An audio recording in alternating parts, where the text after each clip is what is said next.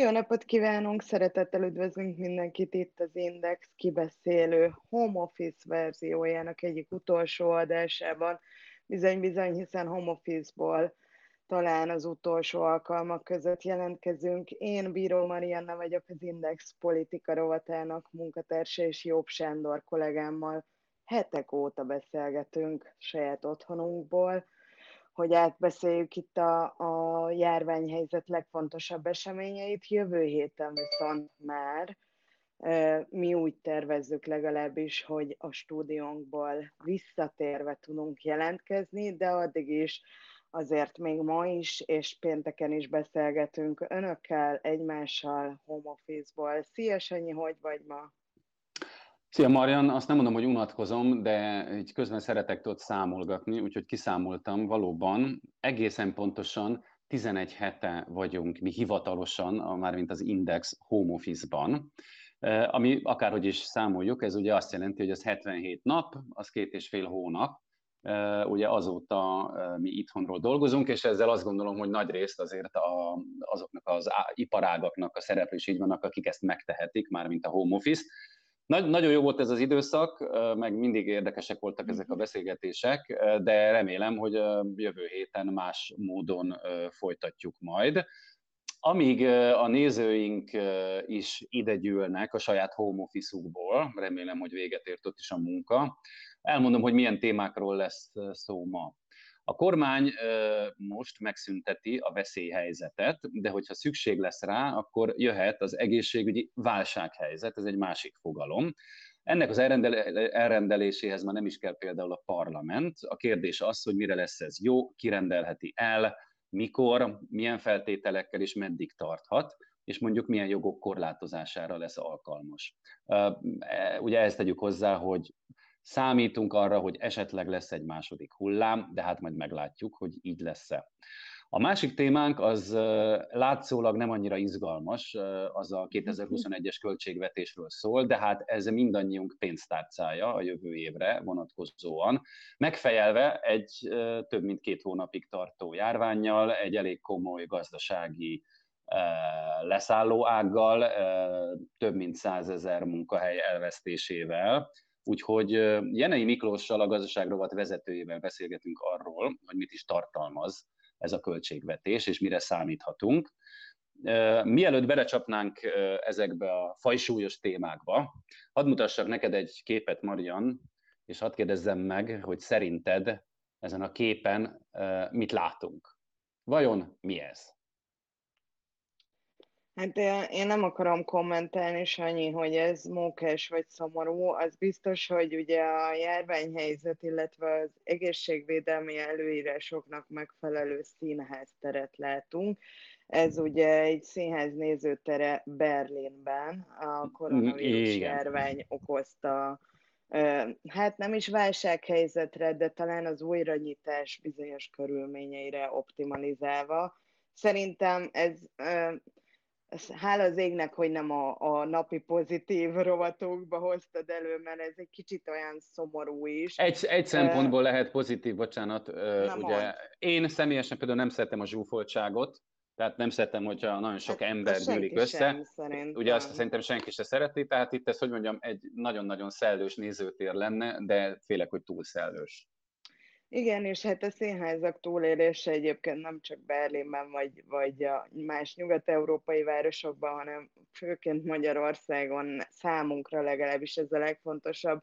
Budapesten és a nagyobb vidéki városokban igen, csak kérdésessé vált, hiszen a színházak még mindig nem lehetnek nyitva, még mindig vannak bizonyos korlátozó intézkedések, amelyek uh, tiltják ezeket a nagyobb létszámú összejöveteleket, még ebben a formában is, amit te mutattál.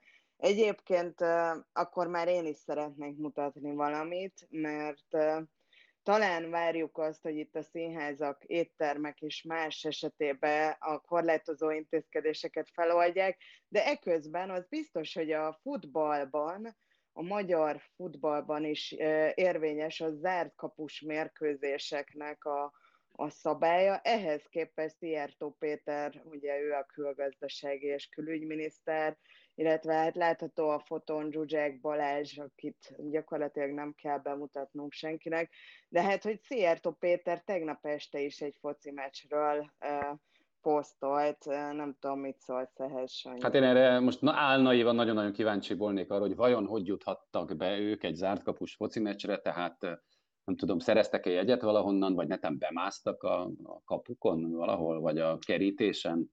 Na jó, várjál, tisztázzuk, ugye a Magyar Labdarúgó Szövetségnek a szabályai érvényesek minden magyarországi labdarúgó mérkőzésre, azt tudjuk, hogy újraindulhattak ezek a bajnokságok, de bizony az, hogy uh, zárt kapus egy meccs, uh, ez azt jelenti, hogy csak az elengedhetetlenül szükséges személyek látogathatják ezeket a mérkőzéseket. Minimális létszámban engedhetőek be a stadionokba a vendégek. Én biztos vagyok benne természetesen, hogy itt mondjuk a külügyminiszter esetében kivételt tudnak tenni, de hát azért ez mégiscsak a, akár a magyar foci drukkerekkel, akár úgy egyáltalán az általunk rengetegszer átbeszélt példamutatással és politikusi példamutatással kapcsolatban vett fel kérdéseket, hogy miért is ez a legfontosabb éppen most Szijjártó Péternek, és, és egyébként családostól, hogy részt vegyen ezeken a mérkőzéseken személyesen. Persze azt nem állítom, hogy megsértette volna a, a tömörülés, illetve a más egészségvédelmi szabályokat, amelyeket, és ez a fontos, hogy még mindig be kell tartanunk, de hogy miért is, arról te fogsz nekünk ismét tájékoztatást adni. Hogy állunk a járványal, Sanyi? Az a szerencsénk, Marian, hogy uh, ugye ezek a kis uh, adatos összefoglalóink egyre rövidebbek tudnak lenni, mert uh, szerencsére nagyon-nagyon egyértelműen javulnak a koronavírus járványnak az adatai. Ezen a grafikonunkon, amit már jó sokszor mutattunk, a piros vonalat érdemes nézni, az aktív fertőzöttek száma az mostanra 1432-re csökkent. Ilyen kevés aktív fertőzött utoljára április 18-án volt, úgyhogy egy kicsit visszanézünk. Az új fertőzötteket, hogyha nézzük, az is ugye 22 jelen pillanatban, tehát tegnapról már 22 új fertőzöttet regisztráltak. Tartósan ilyen kevés új fertőzött, az valamikor úgy március 20-a körül volt. Most már ugye a grafikonunkon mi megjelenítjük itt az ötnapos mozgó átlagokat, tehát ebből is látszik. Hm, ez mind-mind most éppen azt mutatja, hogy szerencsés módon bizony teljesen leszálló ágban van a járvány. Tegnapról már a hat idős beteg hunyt el, mostanra 505-en vannak, akik a koronavírussal kapcsolatba hozható, akiknek a halála kapcsolatba hozható a koronavírussal. Érdekes azért, erről már volt szó korábban, a KSH adatait nézve egyébként a halálozási adatok, összhalálozási adatok Magyarországon a koronavírus járvány miatt az előző év hasonló időszakához viszonyítva nem emelkedtek. Mm, még annyi, hogy kis összesítés gyanánt, hogy az elhunytak közül összesen 4 százalék volt olyan, akiknek nem volt valamilyen alapbetegsége, és 30 évesnél fiatalabb ember pedig nem volt halálos áldozata a koronavírus járványnak. Még annyit, hogy 430 beteget ápolnak már csak a kórházakban, volt ez ugye ezer fölött is, és közülük 25-en vannak lélegeztetőgépen mondjuk ezek az adatok talán biztatóak, de mivel ugye az egész ország most már Budapest is újra nyitott, bennem azért ez felmerül, és lehet, hogy erre te tudsz válaszolni, hogy ezt honnan fogjuk tudni, amikor fel kell készülnünk egy második hullámra, illetve tudom én, valahol egy helyen megint megnőnek a, a fertőzések, illetve hát most ez bután hangzott, de hogy akár többet észlelnek ebből. Uh-huh. Um, hát igen, ezt nagyon-nagyon árgus szemekkel kell figyelnie most elsősorban az egészségügyi hatóságoknak, és ma erről uh, Müller Cecília országos tiszti főorvos beszélt az operatív törzs tájékoztatóján, egy elég érdekes uh, dolgot uh, mondott, nézzük meg. Különböző szennyvíztisztítókat keresnek fel a laboratórium munkatársai. Budapesten kezdték a vizsgálatot, és már sikerült vírus örökítő anyagot kimutatni, de fel, szigorúan és fokozottan felhívnám a figyelmet arra, hogy nehogy arra gondoljunk, hogy a szennyvízzel akkor terjed is a megbetegedés. Ez nem így van, tehát ettől nem kell tartanunk, de egyedülállóan ki tudták mutatni a vírusnak a, a genetikai kis szerkezetét annak igazolására, hogy valóban a szennyvízben bizonyos helyeken, ahol nagyobb számban például csoportosulnak ezek a pozitív betegek, gondoljunk a kórházaknak az elvezető szennyvizére, akár egyéb intézményekre, ott jelen van, jelen van, ürítik a vírust,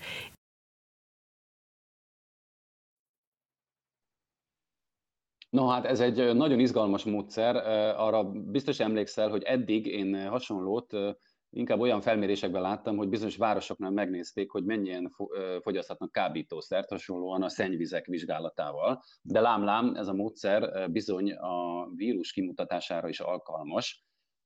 És tényleg zseniális szerintem, mint jelzőrendszer, mert ahogy Müller Cecil is talán utalt itt rá, hogy az emberek, tehát a tünetmentes emberek szervezetéből is távozik vírus, és bizony bizonyos helyeken mintákat véve ezt elég jól előre jelezhető, hogy hol nőhet meg esetleg a vírusok és a fertőzöttek száma, és akkor ebben az esetben az egészségügyi hatóságok be tudnak avatkozni, akár valóban két héttel előre jelezhető, hogy hol várható valami fajta kiugrás, vagy valamilyen fertőzési gócpont.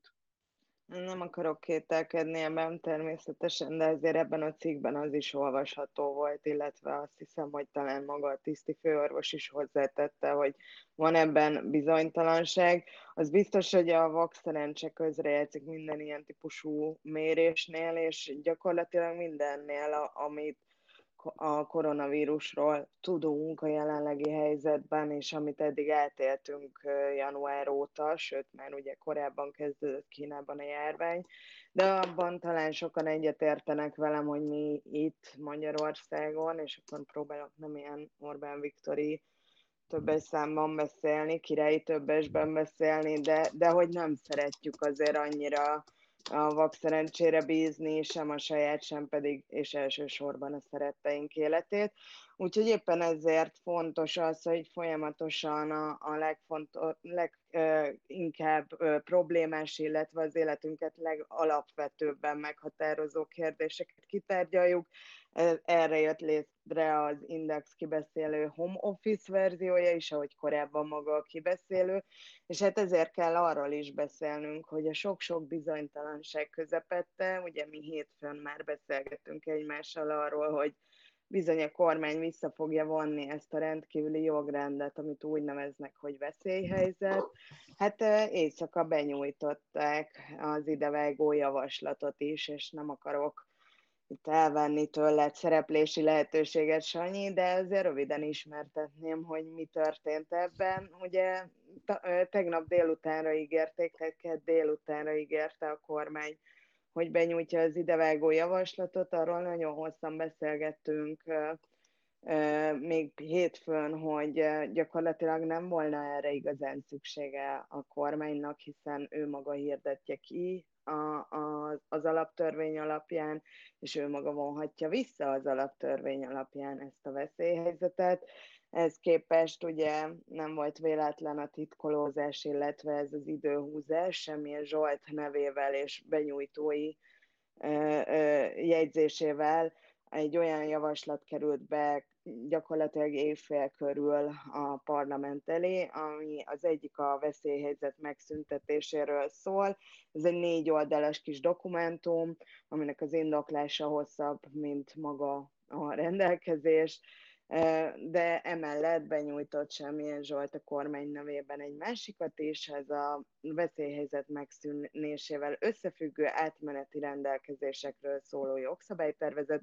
Ez több mint 240 oldal, és nyilván ezeket a javaslatokat úgy harangozták be, mint a, már a kormány tagjai, erről is hosszan beszélgettünk, ugye hétfőn, hogy micsoda geg lesz ez a kormánynak, hogy na majd akkor itt mindenki bocsánatot kérhet, aki korábban diktatúrát kiállított, és aki aggódott, hát ehhez képest lássuk be, hogy mondjam, tehát azért itt ez bonyolultabbnak tűnik a Jó, de akkor az a... plusz négy oldal alapján. De akkor az a kérdés, hogy na, és akkor sikerült megadni ezt a bizonyos csattanós választ, hogy lám-lám, nincs itt semmi látnivaló, nincs veszélyben a demokrácia. Nézd, Sanyi, erősen kétlem, hogy ez sikerült volna, ugye itt már nem csak civilek jelezték, hanem gyakorlatilag mi is elkezdtük itt az Indexen elemezni a, a jogszabálytervezeteket. Kicsit úgy tűnik, és elsősorban persze emberi jogvédő szervezetek fogalmaztak már korábbi tapasztalataik alapján ilyen élesen, hogy talán még több lett az agályavval kapcsolatban, hogy a járványhelyzetet, ami nem múlt el, hiszen egy világjárványról van szó, hiába Magyarország ennyire sikerrel, tényleg sikerrel vette az első hullámot és az első akadályokat, tehát ez nem múlt el, de hogy ebben a jogvédők szerint bizony vissza kíván élni a kormány, és hogyha nagyon röviden össze akarom foglalni, hogy miért és mik a legfőbb agályok, azt ugye az első, első pontban úgy fogalmazták meg ezek a civil szervezetek, és ez nem egy, hogy is mondjam, ilyen, ilyen szitokszó, hogy civil szervezetek, hanem bizony értenek hozzá, hogy, hogy bizony a kormány felkéreti önmagát a parlament által, amelyben nyilván a Fidesz-KDNP-nek kétharmados többsége van, hogy bizony tessék már visszavonni ezt a veszélyhelyzetet, de gyakorlatilag a döntési jog, ahogyan eddig is, erről is sokszor és hosszan beszélgettünk, az az alaptörvény alapján nyilvánvalóan a kormánynál van. Tehát addig van Magyarországon járványügyi vagy bármilyen egyéb veszélyhelyzet, így különleges jogrend, amíg azt a kormány vissza nem vonja. Ez az egyik, ez természetesen ezekkel a törvénymódosításokkal sem változik. Ugyanakkor visszavonná a kormány ezt az úgynevezett koronavírus törvényt, Ehelyett azonban olyan átmeneti rendelkezéseket léptetne életbe, amelyek közt például a katasztrófa védelmi törvényt is módosítanák, méghozzá úgy, hogy bármilyen veszélyhelyzet, azaz bármilyen különleges jogrend esetén a kormány saját hatáskörében bővíthesse azokat a feladatokat, a, amelyek kapcsolatban önállóan rendelkezhet, amelyekhez nem kell a parlament. Ha ezt most elfogadja az országgyűlés, ezt a törvényjavaslatot, akkor egy következő esetben bármilyen veszélyhelyzet, vagy bármilyen rendkívüli jogrend is lép életbe, a kormány már sokkal szabadabban dönthet és hozhat rendelkezéseket. És ami még ezen túl van, nem akarlam az idegeidet borzolni, Sanyi, és a nézőinkét sem, az pedig az, a, amit leginkább kifogásol mindenki, hogy bizony ebben az átmeneti rendelkezésekről szóló javaslatban van egy elég érdekes terv arra vonatkozóan, hogy egy úgynevezett egészségügyi válsághelyzet különleges jogintézményét bevezessék. Egyébként létezett már ilyen az egészségügyi törvény alapján, de ebben a módosítással most, ezentúl egy gyakorlatilag fél különleges jogrend jönne létre, amelyben a kormány az országos tisztifőorvos javaslatára eredetileg hat hónapig, de gyakorlatilag saját hatáskörében elrendelve, és addig meghosszabbítva, amíg csak ő akarja, de hasonló különleges jogrendet vezethetne be, mint egy valódi veszélyhelyzet idején. Úgyhogy inkább aggódnak. No, hát és akkor viszont, ami, amit fontos tisztázni a nézők számára, meg az én számomra is, tehát ennek az új egészségügyi válsághelyzetnek az elrendezéséhez kell a parlament, vagy nem? Nem kell. Egyébként magához a veszélyhelyzet elrendeléséhez sem kellett a parlament, ezt mindig fontos tisztázni, és én úgy érzem egyébként a hétfői adásunk után is, volt, aki írt is ebben a kérdéskörben, és, és vannak ebben kapcsolatban félreértések és kérdések, a, gyakorlatilag eddig a, a kormány kihirdettette az alaptörvény alapján a különleges jogrendet, és azon belül 15 napra hozhatott rendelkezéseket, ezt a koronavírus törvény ebben a veszélyhelyzetben úgy módosította, hogy a veszélyhelyzet végéig érvényesek a kormány rendeletei. Most visszavonják ugyanezt, de gyakorlatilag veszélyhelyzetet sem kell majd, hogyha ezt a törvényjavaslatot elfogadják, kihirdetni a kormánynak, hanem egész egyszerűen saját jogkörben határozhat majd arról, hogy mikor van egészségügyi válsághelyzet, és mikor nem. Jó, és akkor mi kellett erre egy külön jogszabályt alkotni, illetve hát ez egy külön valóban paragrafusok születnek erről? Na, ez azért nagyon furcsa, mert nem tudom, emlékszel-e Sanyi, amikor beszélgettünk arról, hogy bizony az ellenzék nem járult hozzá ahhoz, hogy négy ötöddel sürgősségi eljárásban elfogadják ezt a bizonyos koronavírus törvényt, és akkor azt mondta a kormány, hogy hát itt nem fognak a mi, mi veszélyhelyzeti rendelkezéseink hatályban maradni, úgyhogy nem tudjuk, hogy mi lesz. Majd Müller Cecília egész egyszerűen azt hiszem március 26-án hozott országos tisztifőorvosként saját hatáskörében egy normatív döntést, egy utasítást, amivel lezárta a határokat, a felsőoktatási intézményeket, és sorolhatnánk még miket tett.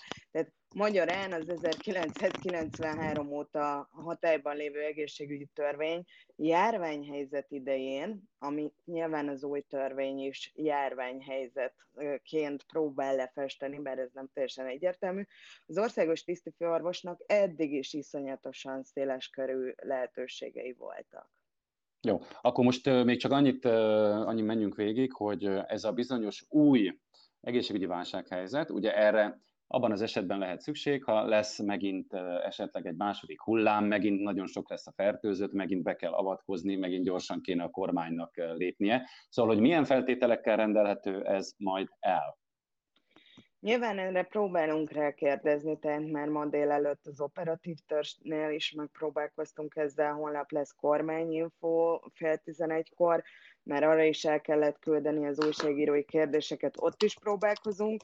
A javaslatban annyi szerepel, hogy az egészségügyi világszervezet nemzetközi egészségügyi rendszabályainak kihirdetéséről szóló törvény szerinti nemzetközi horderejű közegészségügyi járványügyi szükséghelyzet illetve egyéb járványhelyzet esetén lehet ilyet elrendelni. Nyilván van más feltételrendszerebben három pont, ezen kívül az egyik az, hogy ugye váratlanul bekövetkező esemény esetén, amely a polgárok életét, testi épségét, egészségét vagy egészségügyi szolgáltatók működését veszélyezteti. Szerintem ez lehet, de ez csak egy tényleg egy laikus értelmezés, egy sima esetszám növekedés, ami ugye a magyar betegellátást akár közvetlenül érinthetni a jövőben, és a C pont az pedig ez a, ez a harmadik eset, ami, amit feltételül szabtak, az pedig arra vonatkozik, hogy bármely olyan körülmény kialakulása esetén lehet egészségügyi válsághelyzet, amely a gyógyintézet külön jogszabály szerinti ellátási területéhez tartozó lakosság egészségügyi ellátását súlyosan és közvetlenül akadályozza. Nem tudom, mit gondolsz erről. Ezek jó, jó, jó, hát ez na most, igen, igen, igen. Azt gondolom, hogy ezek eh, most ilyen elég eh, tágan megfogalmazott eh, feltételek, amikkel hát jól lehet élni. Én azt gondolom, hogy ezt majd még jó lenne egy kicsit pontosabban megnézni, vagy néhány szakértővel megnézni. Nagyon az olvasóknak, vagy a nézőinknek is most azt mondom, hogy azért erről minden bizonyal lesz még cikk is az Indexen, úgyhogy minden esetre most ennek, hát kb. ennyit tudtunk ezzel kapcsolatban felvázolni. Bizony, bizony, ennyire lesz erről szó az indexen, hogy nem csak a kormánynak tettük fel a kérdéseinket, hanem ugye természetesen meg kell várni, hogy erről a javaslatról tárgyaljon a parlament, és azt elfelejtettem az elején mondani, hogy annyi azért, mert biztosan kiderült, hogy bizony június 20-ával szeretné a kormány visszavonni ezt a veszélyhelyzetet, Magyarán ezeket a javaslatokat addigra el kell fogadni a parlamentnek, mert hogy a javaslatok alapján az elfogadásokat követő második napon, tehát a hatályba lépéseket követően azonnal gyakorlatilag hatályba lépnek, és akkor onnantól kezdve nem lesz szükség a veszélyhelyzetre. De hát egészen hasonló bizonytalanságok gyötörnek minket sok egyébbel. Én azt gondolom, hogy ez már-már a kormány megszokott módszere. Például ugye beszélgettünk itt néhány napja arról, hogy vártunk egészen hosszasan arra, hogy benyújtsák a 2021-es költségvetést. Na most ugyanúgy vártunk rá, mint a veszélyhelyzeti jogszabályokkal kapcsolatos módosításokra, de ez legalább kedden már délelőtt megtörtént, mert bizony Varga Mihály pénzügyminiszter átnyújtott a Kövér Lászlónak az országgyűlés elnökének, és bizony bekerült ez az úgynevezett, amiről hétfőn már beszéltünk, egészségbiztosítási és járvány elleni védekezési alap, ami hát csak nem 3000 milliárd forint, az egy hatalmasnak tűnő szám, de még mindig nem tudjuk, hogy ez mit jelent. Ugye Sanyi erről már hétfőn is Hát erről már hétfőn elkezdtünk mi. Igen, hétfőn is találgattunk erről az egészről, ami valóban most változás, hogy, hogy ezt benyújtották, és azért ezt a, például a gazdaság rovatunk alaposan át tudta nézni, és én most szólok is kollégánknak, Jenei Miklósnak, hogy segítsen nekünk itt az adásban egy kicsit eligazodni a költségvetésről, és úgy látom, hogy Miklós csatlakozott is. Szia, Miki! Sziasztok! Szia, Miki! No, mi hétfőn még találgattunk itt az adásban a költségvetéssel kapcsolatban, de azért mostanra már egy picivel többet tudunk erről az egészről. Mielőtt így a konkrétumokra rátérnénk, hát mindenki csinál magának költségvetést, például én magam is szoktam, és hogyha ugye nem látjuk előre a jövőt, akkor marha nehéz egyáltalán tervezni. Na most a járvány idején bizony, hát voltak olyan időszakok, hogy nem hogy egy hétre, de egy napra előre nem lehetett látni, hogy mi lesz most ilyen helyzetben hogy lehet megtervezni egy 2021-re vonatkozó költségvetést? Igen, hát ez nagyon nehéz még egy átlagos évben is, főleg tavasszal látni, hogy hogyan fognak az adóbevételek alakulni a következő évben. A kormány meg hát kimondottan megnehezítette még a saját dolgát is, mert pár éve bevezették, hogy az őszi időszak helyett már tavasszal elkészítik a költségvetést, Járvány idején pedig, amikor ennyi a bizonytalanság, tulajdonképpen ők maguk is csak sötétben tudnak tapogatózni. Mutatja is egyébként a, a kiszámíthatatlan helyzetet, hogy csúszott is egy hetet a költségvetésnek a beadása, ami azt mutatja, illetve arról lehetett hallani, hogy még a kormányon belül is olyan belső viták zajlottak a fontos makroszámokkal kapcsolatban, hogy, hogy lassította a tervezési folyamatot, és egyébként számíthatunk is arra, hogy ezt még azért jó párszor át fogják írni. De nyilván most egy különleges helyzet van, és én persze olvastam, és mindenkinek ajánlom, hogy olvass el a mi bővebb elemzésünket az Indexen erről, de mit látszik most a benyújtott javaslat alapján, hogy a koronavírus maga, a járvány, az mennyire nyomta rá a bélyegét erre a jövő évi tervezésre, költségvetésre? A járvány részben meg is jelenik a költségvetésben, meg nem. Nagyon sok helyen nevesítik, sok helyen hivatkoznak rá, több tétel csoportosítanak át a járványra hivatkozva, de egyébként, hogyha egészében nézzük a, a költségvetést, akkor alapvetően egy nagyon-nagyon optimista forgatókönyvre készül, mintha jövő évben már a járvány hatásai teljesen elmúlnának, és egy hát sokat emlegetett V-alakú válságra készül a kormány, az idei visszaesés után egy erőteljes felpattanás kalkulálnak, 4,8%-os növekedéssel. Úgy képzelik, hogy a, aki elvesztette a munkáját, az döntő részben visszaszerzi, a cégek újra elkezdenek működni, felpörög újra a kereskedelem, miközben az infláció az nem szalad igazán el. Tehát azt lehet mondani, hogy ez egy rettenetesen optimista forgatókönyv, és hát erre építették a költségvetést. Nyilván, hogyha másképp alakul az élet, akkor majd ezt is felül kell írni. Ez ugye most igazán közvetlenül nagyon-nagyon sok ezer, sok tízezer embert érint, mert hát valóban ennyien elveszítették az állásukat. Most mondtad, hogy azért néhány helyen nevesítettek, itt nevesítették a járványt, hogy egyáltalán ez van. Már hétfőn is mi beszéltünk itt Mariannal arról, hogy a költségvetésben valóban szerepel egy egészségbiztosítási és járvány elleni védekezési alap, és egy gazdaságvédelmi alap, és ez mindegyik két-három ezer milliárd forintos tétel Hát ezek mire valók, meg honnan lesz pénz? Ennyi pénz, hogy lesz ezekre? Igen, hát ezek rettentő jól hangzanak, és valóban rengeteg pénzről van szó, de ugye nem a semmiből jön létre, ez inkább nevezhető szerintem egy, egy, egy kommunikációs fogásnak, hogy ezt a két alapot bevezetik, hiszen tulajdonképpen döntő részben olyan tételekből áll mind a két csomag, a, ami, ami egyébként is elköltöttünk volna, illetve amik a korábbi években is szerepelnek. Tehát ha például a két, közel 2500 milliárdos gazdaságvédelmi alapot nézzük, és az abban lévő tételeket, számtalan olyat találunk, mint közútfejlesztések, Paks 2 tőkeemelése, vasúti fejlesztések, modern városok program,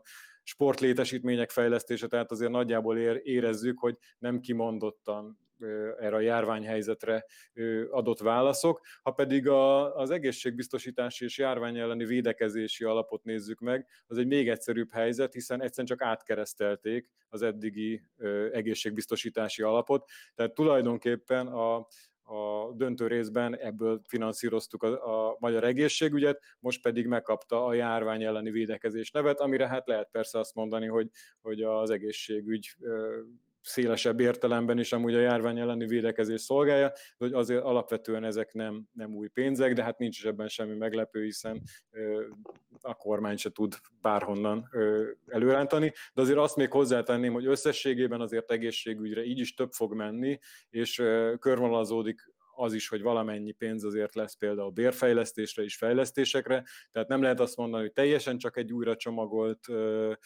újra csomagolásról van szó, de azért ez inkább egy kommunikációs trükk. Mondjuk az azért egy kicsit rémisztő is lehet itt a, az április elejé egy felszabadítások után, hogyha az egész gyógyító megelőző kasszát, illetve egészségügyi ellátási büdzsét, erről Sanyi tudna talán hosszabban beszélni, átnevezik járvány elleni védekezési alappá, de, de nyilván fogjuk ezt elemezni.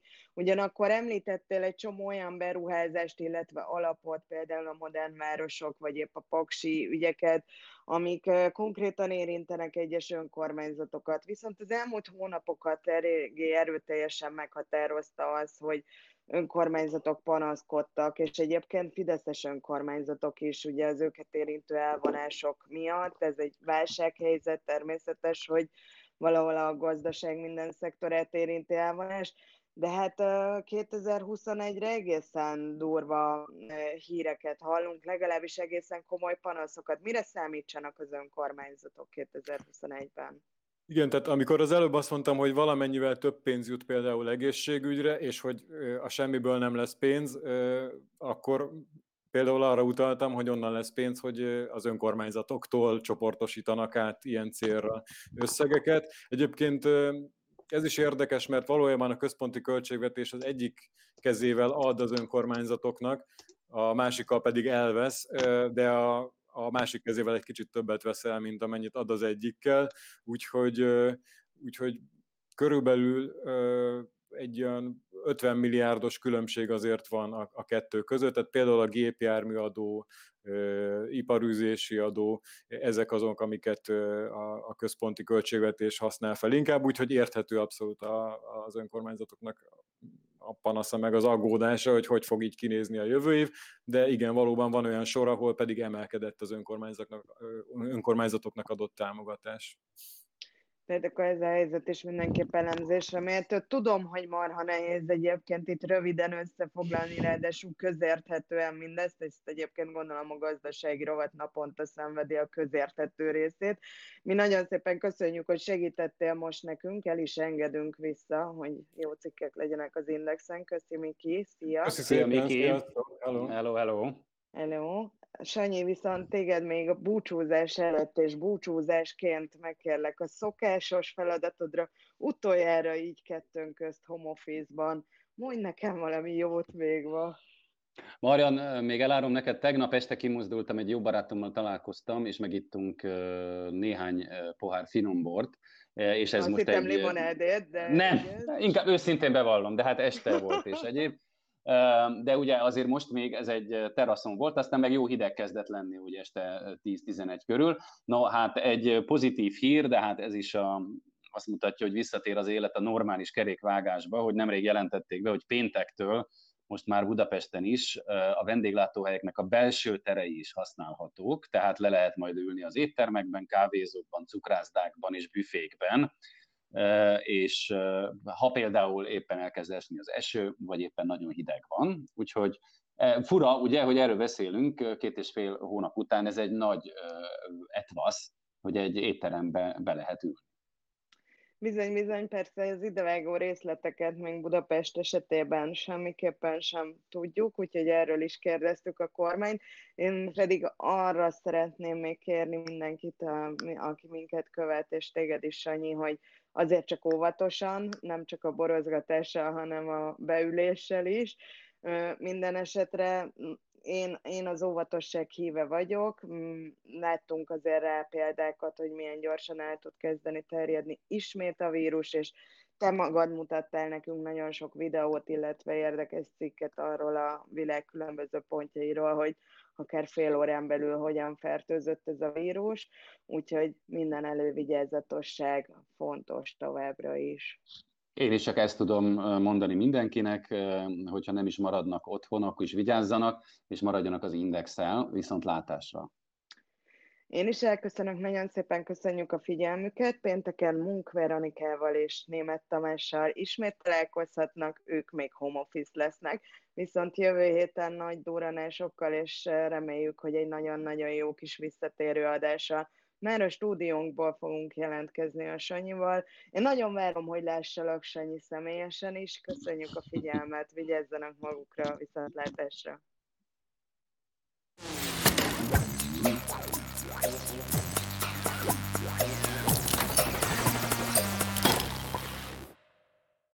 A műsor a Béton partnere.